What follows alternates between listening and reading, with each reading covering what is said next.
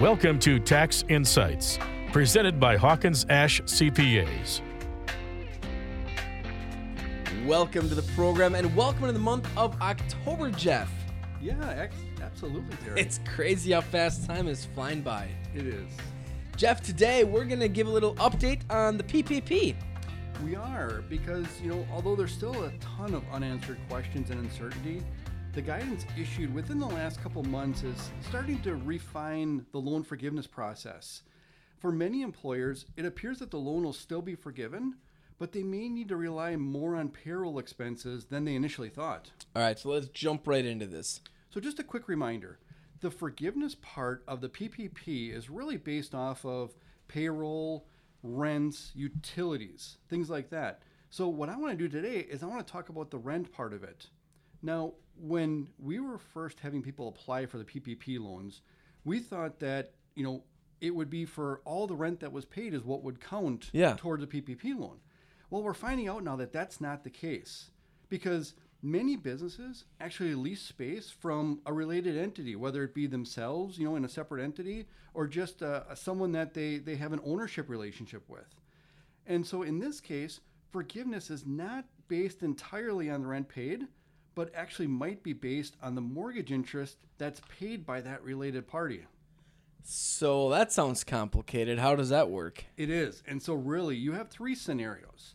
The first one is, is let's say you pay rent and um, that rent is actually higher than the amount of interest payments that your landlord paid. Well, you your deduction, your forgiveness amount is actually limited to the lower amount of interest paid. If the landlord's interest is actually higher than the rent that you paid, then you get to count the rent that you paid because of course that's higher. But in the worst case scenario, let's say that your landlord doesn't have a mortgage, so they don't pay any interest. Mm-hmm. Even though you pay them rent, you get zero amount of expenses to go against that PPP forgiveness. So, you know, it's all over the board, and that's why it, it this is getting complicated. So, out of quick curiosity, how come we're just finding out about this now?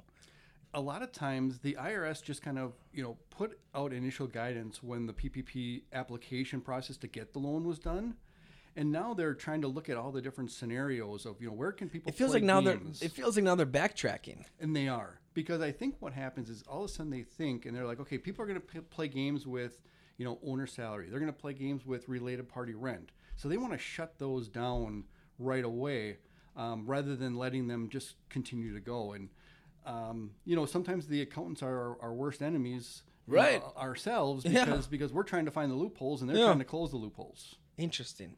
so when people were figuring rent into their calculation, uh, that's completely changed now. It is. So, you know, when the application was done for the PPP loan, businesses used the rent paid as part of that process because, you know, like you said, nobody was aware of these related party arrangements Right. and how the IRS was going to do it.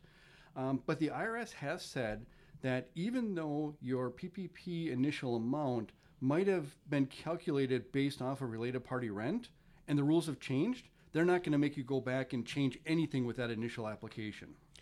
So how do you know if the rent that was paid, you know, is related to the party? I guess I'm just trying to figure this out. Yeah, so a lot of times, you know, it's it's a greater than fifty percent ownership or something like that. Okay. But the IRS came back on this one and they said any common ownership counts. So if you have somebody that owns the business and they own one percent of the rental that they're renting from, that's now considered related party. So essentially, any ownership interest kind of limits you on the amount of rent that you can deduct on a uh, forgiveness application. So last question because time is running up here, but were there other changes from rents uh, from from that point of view? There was. So, you know, one of the things is in regard to subletting. So, companies that pay rent but also sublease some of their space also have reduced costs. Now, this one actually kind of makes sense because if, if you're paying $10,000 in rent and somebody else is paying you $2,500 to lease part of that space from you, you're really only out 7500 And so that 7500 is actually what's used for the forgiveness. Jeff, great information each and every week here on the program. How do people connect with you and your team? I would go to our website, which is hawkinsashcpas.com. Follow us on Twitter or like us on Facebook. Jeff, we'll talk to you next week.